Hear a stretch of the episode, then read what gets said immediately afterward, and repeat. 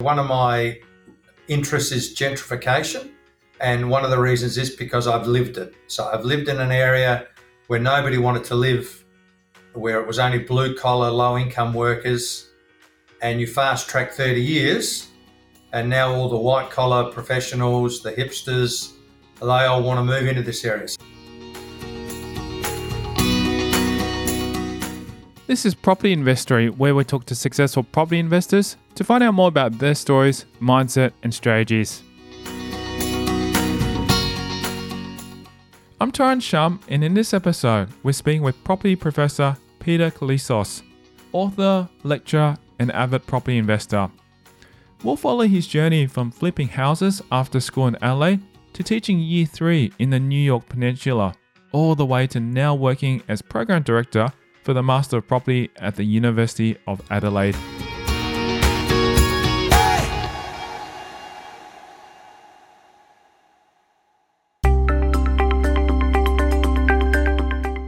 Having experience in both the theory and practice of the property market, connecting life and learning to help others is one of Koulizos' greatest joys. Before I was a university lecturer, I was a school teacher. Um, but now, so now what I have is I have a passion for teaching and a passion for property. So being able to teach property, you know, that's as good as it gets. It doesn't get any better than that for me. So, what does this fusion look like on an average day? So, in, in a typical day, I'd have a class. There's obviously student inquiries before the class, student inquiries after the class. Unfortunately, there's marking, which I'm not a big fan of, but has to be done. Uh, admin, but I mean, there's also you know flexibility. It's good. I, I often catch up with my students just over coffee, um, not just about property, but also what their aspirations are. Not so much in creating wealth, because here I'm, I'm more about uh, helping them find a career in property. Uh, and because most of my students are international students, a long way from home, in particular now COVID 19, uh, I think they appreciate speaking to somebody who's a bit more mature than, than they are, got some experience in life and in property. So, yeah, for me, it's again keeping it real. It's not just about study, it's also about the whole person. Growing up, Koulizos found that being immersed in the property industry from an early age had a subconscious effect on his trajectory. My father was a real estate agent, hence the interest in real estate. Now, you know, I didn't make a conscious decision to get into uh, the real estate area. But I just think through a process of osmosis and sitting down at the dinner table and listening about property every day and sometimes helping my dad because he was an avid investor himself, sometimes helping dad with maybe, you know, taking rubbish to the dump or doing some jobs around some investment properties or properties that he, used to be a, a, big flipper, buy something, fix it up and sell it. Um, and so that's how I got into property. You know, what kid wants to be on the back of a trailer or at a dump throwing rubbish when it's 30 degrees when they could be out playing with their mates. Um, but look, I never really found it a, a chore. I, I really, uh, I don't know if enjoy is the right word, but I didn't mind it. You know, I didn't mind that I was. I mean, I, I suppose most kids would be would love to be asked by their parents to help out because they were seen to be, you know, useful. Um, and so I, I enjoyed that bit. Um, but generally speaking, childhood was good. Um, went to school at uh, Underdale High School, which is a suburb, which is a school in the western suburbs of Adelaide. Um, yeah, had a great time in school, had a great time at university, and still having a great time at university.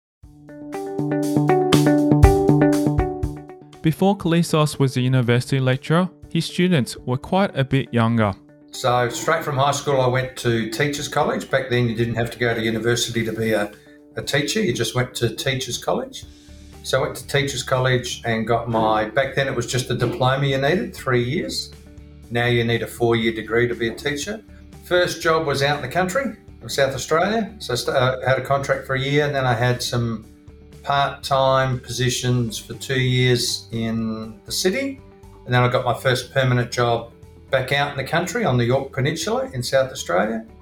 Stayed there for seven years and then came back and taught in the city.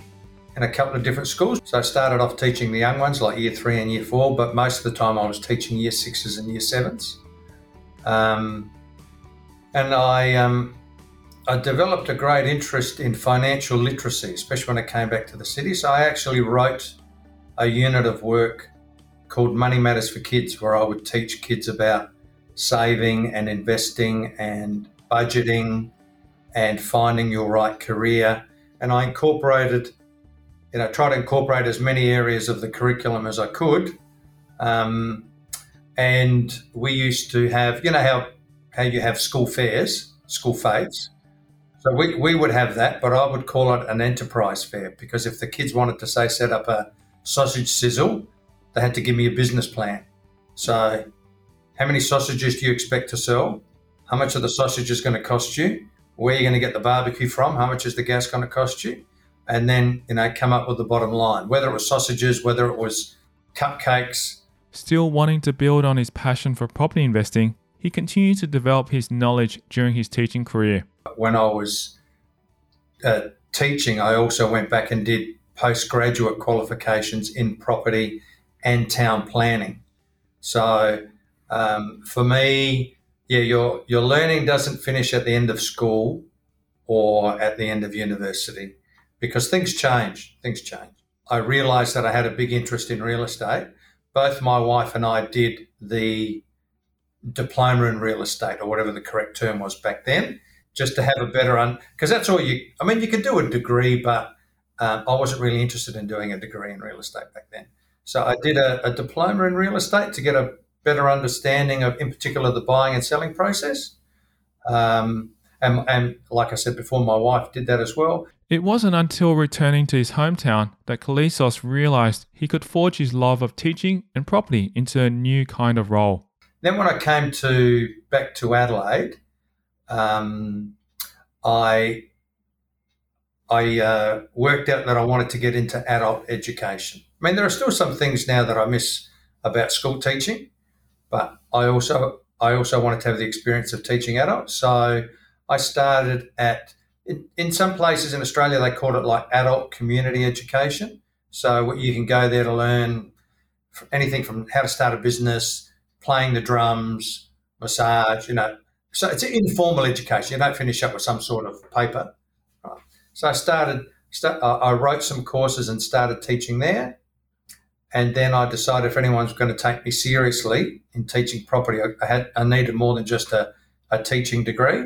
And so it was then uh, I I went back to uni to study part time to do a, a, graduate diploma in property, and then I did a master of business in property, and then later on I did a masters of urban and regional planning.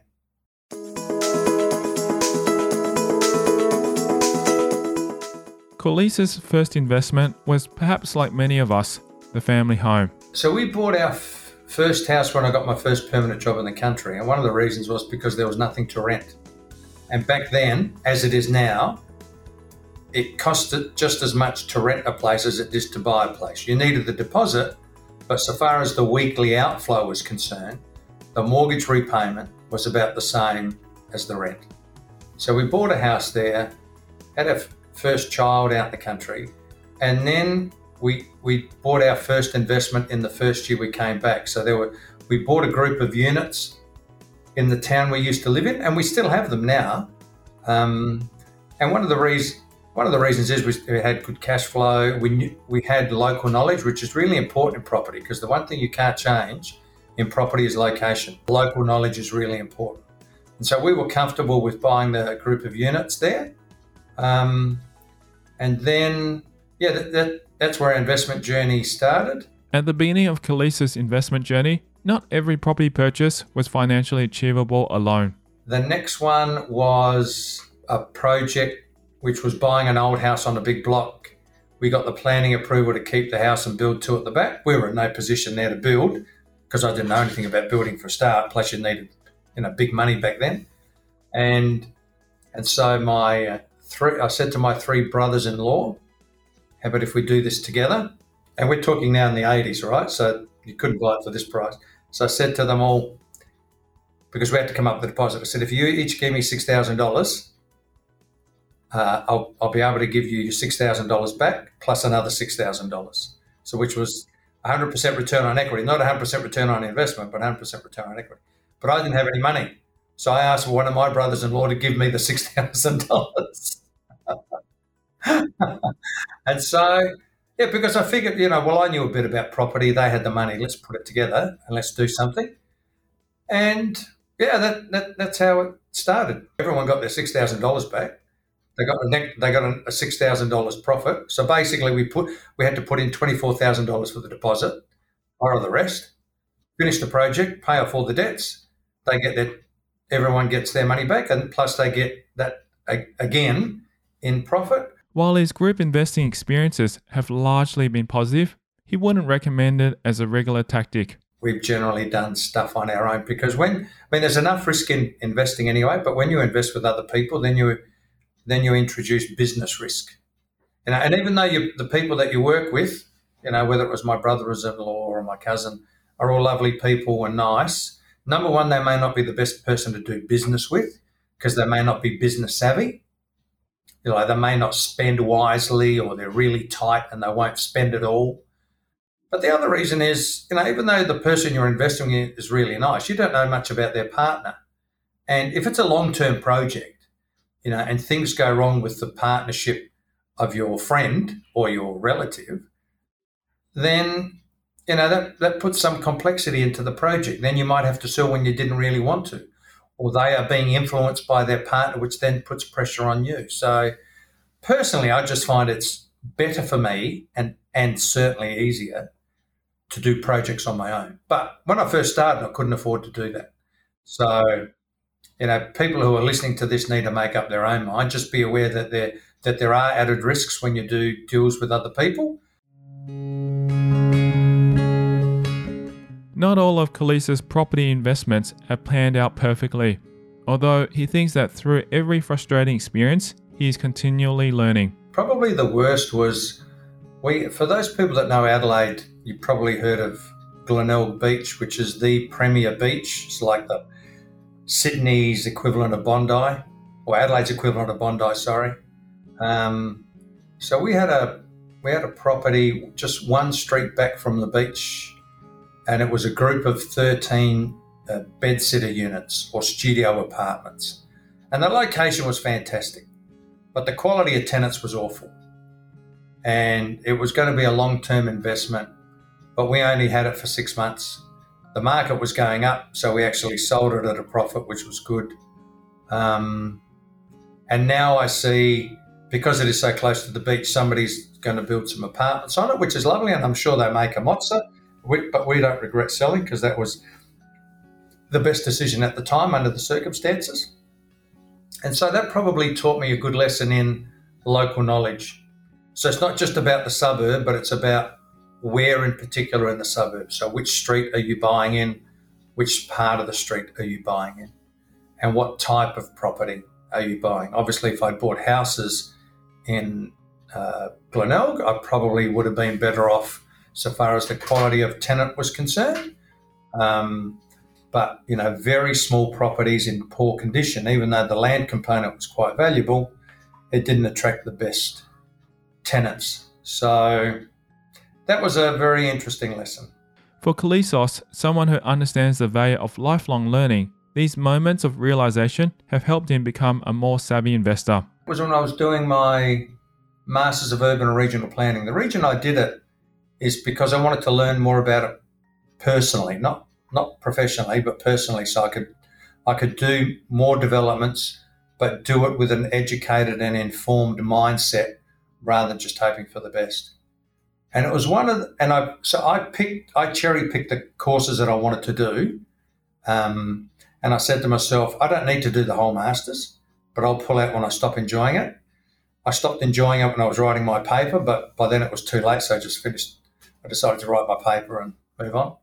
But the biggest lesson I learned was, and this is still true, and for anyone listening in in Australia, when when it when you're looking at development and you're looking at the plans, whether they're developed by the council or the state government, all these plans are guidelines. So where it says you need a minimum of 300 square metres per a dwelling and a minimum of nine metre frontage, it doesn't mean that if you have a block of land that's 290 square metres, they're going to say no. Or if it's eight and a half metres wide, they're going to say no. Because before then, I would look at sites and if it was just under, whether it was area or frontage, I would just move on and look for the next one. But for me, and for me, that learning that presented me with many more opportunities um, because it was the properties that were on the borderline that might get approved or may not, that many people left alone uh, and more experienced developers were willing to risk it. Now, there's no guarantee. You know, you might buy a, let me do my maths here on my head. You might buy an 870 square metre block, which allows you to cut it up into three 290 square metre allotments. But in the end, the council says no. Then what are you going to do? So you, e- you either, when you purchase it, you have to get it subject to council approval, or you may have worked out, even if you can only get two on there, you're still going to make money. So one thing that I teach in class is when you're doing a, a development, in, in particular more so than a long-term investment, because time is quite forgiving in long-term property investment. But when you're doing a development which has a short-term time frame, you need to do a scenario analysis. What's the most probable outcome? What's the best outcome? But very importantly, what's the worst outcome? And if you're still making money in the worst outcome, you're in a pretty good position. Even though Koulizos has experienced so much success in both his professional life and personal property portfolio, he is proud to help contribute to the success of others. Well, I mean, thankfully, the kids that I had in my class that were taught Money Matters for Kids, hopefully, you know, they picked up a few basic tips, you know, simple things like make sure that you spend less than you earn and make sure that you save some money and investing is about some sort of sacrifice now for the benefit later on. Well, actually, that's one of the things that I'm thinking of doing when I retire. Is I'll go back and volunteer in schools to teach them financial literacy. I mean, I don't know how much one person can do, but it's better than nothing. In all these years as an educator and an investor, Koulizos has learned to never overlook an effective strategy even if it may seem daunting at first. I find the um, the sweetest deals are those that you you just subdivide the land. All the all the development projects that I've done, not all the development, all the building projects that I've done, I've done to build and keep, not build and sell. And generally, I'll keep for around five years because that's the best depreciation period. And then I'll move on to the next development. Like any investment strategy, Koulizos says in his own experience of property development, it quite literally pays to look into the numbers. I'll give you an example, and people can uh, Google if they want. So it's 25 Peterson Crescent, Port Noarlunga, which is a seaside suburb here in Adelaide. So it's uh, if you go and have a look at it, you'll see that it's a triangular block, which put a lot of people off. Um, but if you look at it on Google Maps or Google Earth, you'll see now that it's chopped up into three allotments. So the, the first two allotments are quite rectangular, except for the slant at the back, but the other block is, yes, triangular. Um, but for memory, I reckon my percentage profit on that was like 25 to 30% just by chopping up the land. But you go there now and you'll see three houses on there. But I never built the houses. Because, I mean, if I give you some, let me give you some rough numbers to see what it's worth now. So if let's say I I bought the land for five hundred, all right, knocked down the house, did the subdivision, and now it's worth six hundred, right? It cost me six hundred, and I and I chop it all up, and I can each block owes me two hundred, but it's worth two fifty. All right. So somebody buys it at 250 and they want to build their dream home and their dream home costs another 250. So for them, you know, 250 plus 250 is 500. But if I was to do it and spend another 250, so the, each block of land owes me 200. Now I've got to borrow another 250. That makes 450. Doesn't mean that I make 50,000. $50,000 profit because now I've got interest to pay, right? And there's, there are other major holding costs. So for me, I would have been better off, which I did. It owes me 200, sell it for 250, make 50, rather than it owes me 450 and sell it for 500. I still, I still only make 50. Well, not really, because I've got to lose money in paying interest. Koulizos claims that most of his property purchases have been opportunistic, taking the right chances at the right times. He says that the simple forces of supply and demand can also be an investor's most powerful guide.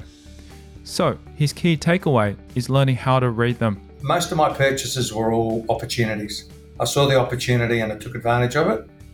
Uh, but and I've been fortunate enough to go through a number of property booms, like the one that we're experiencing and that's and that's where the satisfaction and the reward comes.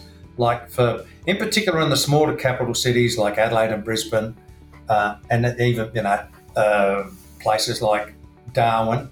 Well, actually, Darwin fluctuates too much. So, say Adelaide and Brisbane, not much happens for many years, and then for about two or three years, there's a big spike, and then not much happens for many years, and then you get another spike.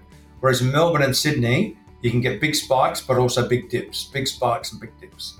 So you know, if you're holding property in Adelaide or Brisbane, for most of the time, there's not much happening. Like it might go up a few percentage points. But it's periods like this where it goes up by 20% in one year, which is good, but we've had better years in the past.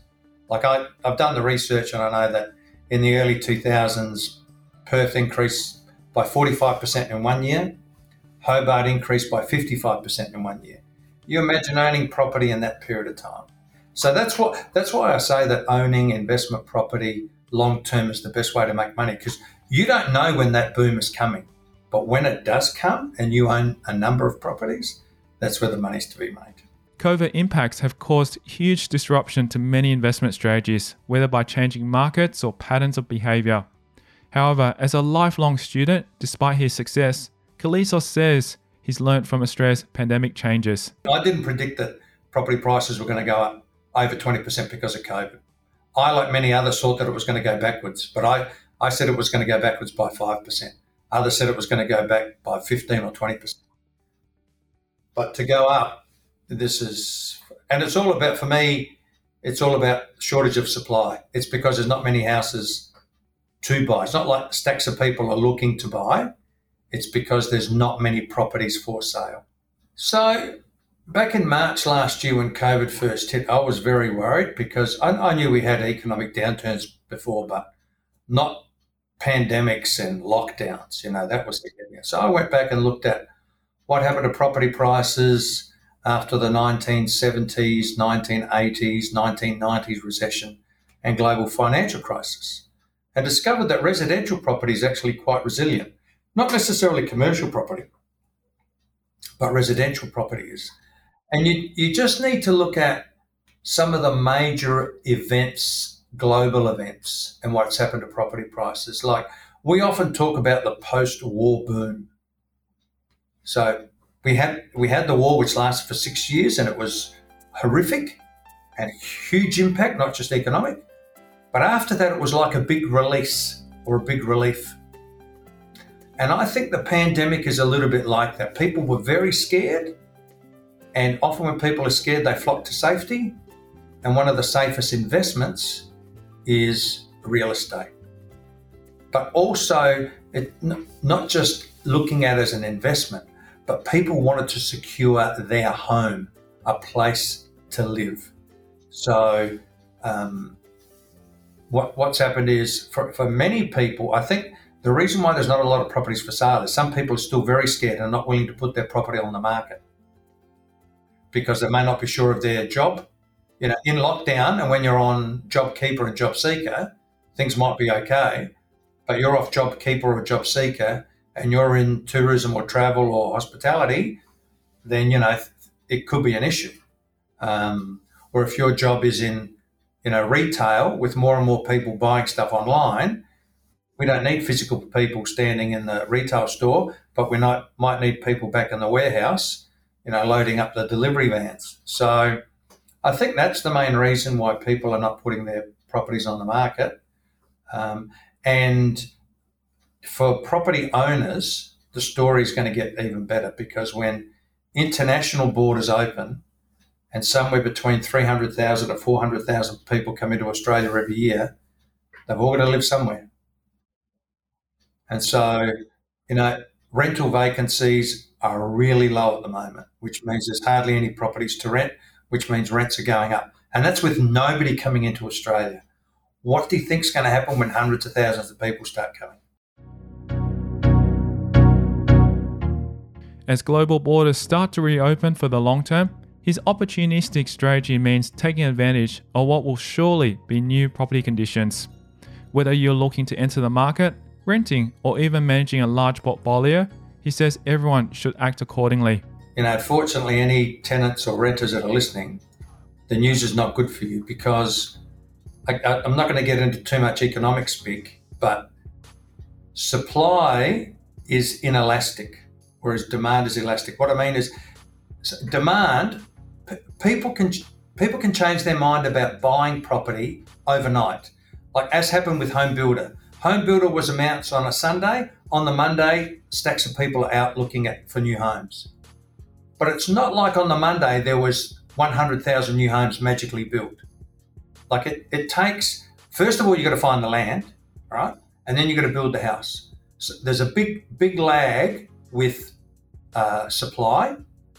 And look what's happened when we try to increase supply.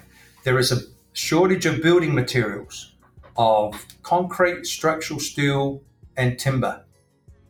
And so, you know, generally speaking, new property adds about 2% to the existing stock. So, in simple numbers, if you've got a country town with 100 houses, probably next year you'll have 102 houses. Now, people might be thinking, well, let's just build more houses. Well, look what's happened when we tried to build more houses. There's a shortage of materials. And so, you know, maybe we need to look at designing properties differently or constructing them differently. Because if we're going to build them brick by brick and it's going to take a year to build, you know, we're going to have this rental issue for a while because those those migrants will well, not only will those migrants continue to come in like they used to, but we've got to make up for lost lost time. So if we used to take in 300,000 people, we'll probably take in more to make up for that lost time. And we're fortunate in that Australia is a very popular country to migrate to for many reasons. And now they have another one because Australia coped with COVID 19 very, very well. So, look, unfortunately, if you're a tenant, you know, I'd encourage you maybe to secure a long term uh, lease, you know, more than just a year. Um, and the other, the other thing you might want to look at if you can, is save some money to try and buy something because I've just talked about the rental situation, but the property price situation. What happens is most people that come in they are not allowed to buy because you're going to become a permanent resident. For most permanent residents, uh, sorry, most immigrants can buy uh, when they get the permanent residency, which means they've lived here for two years and worked for at least one. So in two years' time, after the after the gates open or the borders open, then we're going to have a lot of people moving from renting to buying. Well, like I said, you can't you can't just magically bring in hundreds of or tens of thousands of new homes. So I think for property, it's going to be if you own property, it's going to be a golden era, a bit like a significant portion of the 70s and the 80s and the early noughties, where we had large increases in property prices, whether it was because of increased demand or limited supply. And this time around, going forward, it would be increased demand, in particular from overseas migrants.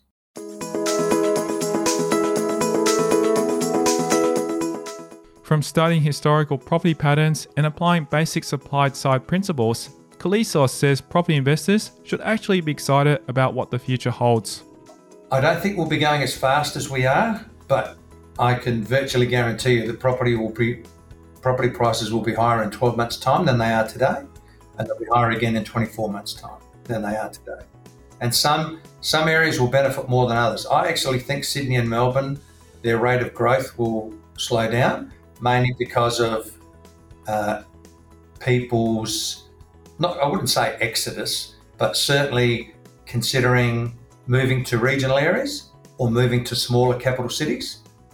You know, I, I know personally of, of three people whose job is based in Sydney, but they're living in Adelaide. I just spoke to a journalist just before I spoke to you.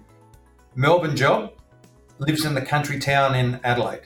Now you imagine that you're on a Melbourne salary and you live in a country town paying peanuts for rent or property. But like any other of life's endeavors, Koulizos believes to make the most of a good situation, investors should arm themselves with knowledge, which he continues to do. When I was a young young lad, many years ago, when dinosaurs roamed the earth, I read a lot of books written by Noel Whittaker. Yeah, he's fantastic. He's written many, and even now you look at him, he's written books for young kids. He's written books for people that are looking to retire, you know, with super and everything in between. So I'd strongly encourage people to read books by Noel Whittaker. There's some other very credible uh, property authors. I really like um, Margaret Lomas's books on property investment. Um, when it comes to property development, there's a Western Australian architect called Ron Forlee. F O R L E E is how you spell his surname. He's written three books on Australian residential property development. Or you do a course. You know, unfortunately, nowadays, not many people are interested in courses because of the time, more so. Uh, and I'm not saying you need to go to university to be a successful investor or developer, but even like I mentioned, adult community education. They might run courses that go for two or three hours and might cost you 50 bucks or 100 bucks. You know, providing, and those sorts of organizations wouldn't have um, pirates running them. They'd be legit people who were there to educate you, I would imagine. Or, um, you know, look at what other courses credible institutes are offering. Because one of the beauties about the course, unlike a book, is assuming the course is being taught by a real person, you can ask them a question. And you can also learn from the other people. Now, the other people may not be in the room, they might be on Zoom, right? But not only do you learn from the person at the front of the room, but you also learn from other people who have similar interests, but maybe different experiences to you. So, you know, so far as resources are concerned, you can start very simply with articles and books go to informal courses, and then you might want to do some more formal courses um, to further your education. In his own life, some of the best little nuggets of wisdom have come from the most unexpected of places. Yet, they may have been wasted if he didn't get out into the real world and just had a go. So, uh, like I said at, at, the beginning, I reckon it was through a process of osmosis, sitting at the dinner table with dad talking about property every day, that I learned. So I don't think he deliberately wanted to mentor me or teach me, but it was just being engaged in the discussion that helped me learn more and also importantly, getting out and doing it. And so talking about resources is one thing to, you know, read and do courses, but in the end, you need to get invested. If you don't buy something, you're not going to make any money. Some people unfortunately suffer from analysis paralysis. They do so much analysis, spend so much time working out what's the perfect property, and by the way, the perfect property does not exist, that they miss the train. And so they end up never buying anything. Koulizos says his own father left him with some advice all investors can utilize. Like he would always say, look, if you buy a property and the and the property pays all your expenses, that's a good property. Well, today you can do that, and 30 years ago you could. But when we had double digit interest rates and most people were negatively geared, you couldn't do that. But I, I mean, I understood what he said. It was it was really more about affordability. So that is, you know, buy something that you can afford. I mean, back then, all right, it didn't cost you any money. Now it might cost you fifty dollars a week or hundred bucks a week. Um, but that was that was certainly a, a valuable lesson.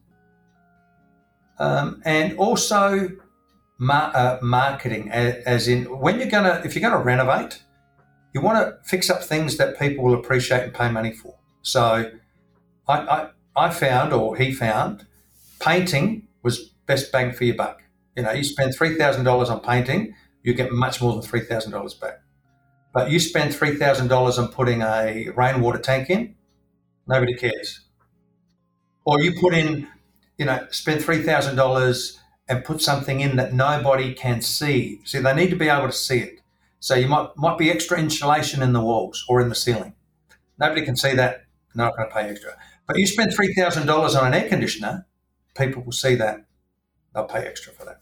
We asked Koulizos to give us a piece of his own advice. Luck isn't luck the crossroad between opportunity and preparation. Uh, I, some people might think, you know, that I'm lucky or other successful people are lucky, but there's a lot of work that's gone into it. You know, for most of my working life, I was doing something else other than work, whether it was, you know, working part time at school, uh, sorry, working full time at school and studying, or whether it was working full time somewhere and part time teaching somewhere else part time, or whether it was you know working and doing developments or working and renovating. So no, it it might look lucky. You know, you might look at successful people, whether it's in property or whether it's in business, and you think, oh, geez, they're lucky. Well, for most people, unless you know some rich parent gave them a million dollars or rich grandparent gave them a million dollars, for most people, it's hard work that they may not moan or whinge about, uh, but it's hard work that they've done in the past that bears fruit later on. Remember, I said earlier, investment is about sacrifice now for a benefit in the future. So sacrifice some time, whether it's learning about property, working extra, because if you work extra, then your serviceability increases. Then you can, you know, buy more.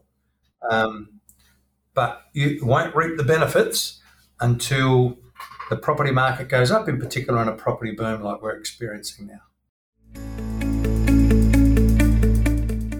Despite experiencing incredible success with his substantial portfolio, Koulizos isn't planning on slowing down anytime soon. He thinks he's been gifted with a perfect opportunity to share his genuine passion for property. Well, you know, teaching at one of Australia's best universities in an area that I'm really passionate about, you know, for me, it doesn't get any better than this. You know, this is as good as it gets. So I just want to do more of this for as long as I can. I'm not, you know, I'm not hanging out to retire. Uh, I mean, if retirement comes, you know, I'm, I'm sure I'll live very comfortably. But, you know, so long as people are happy to pay me to teach property, mate, I'm happy to continue to do it. He's had some of his own helpful resources, spanning topics from residential development to large scale commercial properties. Here's how to access them. So, the third book, which is coming, I'm writing it together with Margaret Lomas, is on small scale residential property development. Uh, so, that, that could be another good resource for people. I've written a series of articles. If people Google my name and Property Development 101, they will um, they can they can see a series of 10 articles I've written. Basically, it's on the steps of property development. Uh, if they Google my name, Property Development 101 videos, they'll see a series of videos which is all about the development of those places I built on the Esplanade at Port Noarlunga South, which I talked about earlier, um, and talking to the people involved, like the mortgage broker, the accountant, the builder, the town planner, and so on. If you want to reach out and learn more from Koulizos about his strategy and enroll in his new course, here's how. So people can email me at peter.koulizos at adelaide.edu.au. The new, actually, the new course that I'm writing, which is called Introduction to Property and Valuation, I'm also making a non-award course, which means you don't have to enrol in the masters, you don't have to have had an undergraduate degree. Anyone can enrol. You don't have to do the assessments if you don't want. You know, and we start off easy, but then we move into some more difficult concepts. And you may not stay for the full 12 or 13 weeks. But one of the important bits of the course for me, again, it's keeping it real, is we do a field trip. So we go around, you know, and, and I'll explain why this makes a good investment, this does not make a good investment. This makes a good development, this does not make a good development. So you can talk about it all you like in class, but it, it's not when you're actually physically there that it really soaks in. Now, I know that might be hard for people that don't live in Adelaide, but you, you can do the course remotely and then you just might come for that one weekend because the field trip is on a Saturday and do the field trip. But um, that should be on the Adelaide University website early in the new year. Intro, introduction to property and valuation. Um, yeah, for that's for anyone for the non-award component.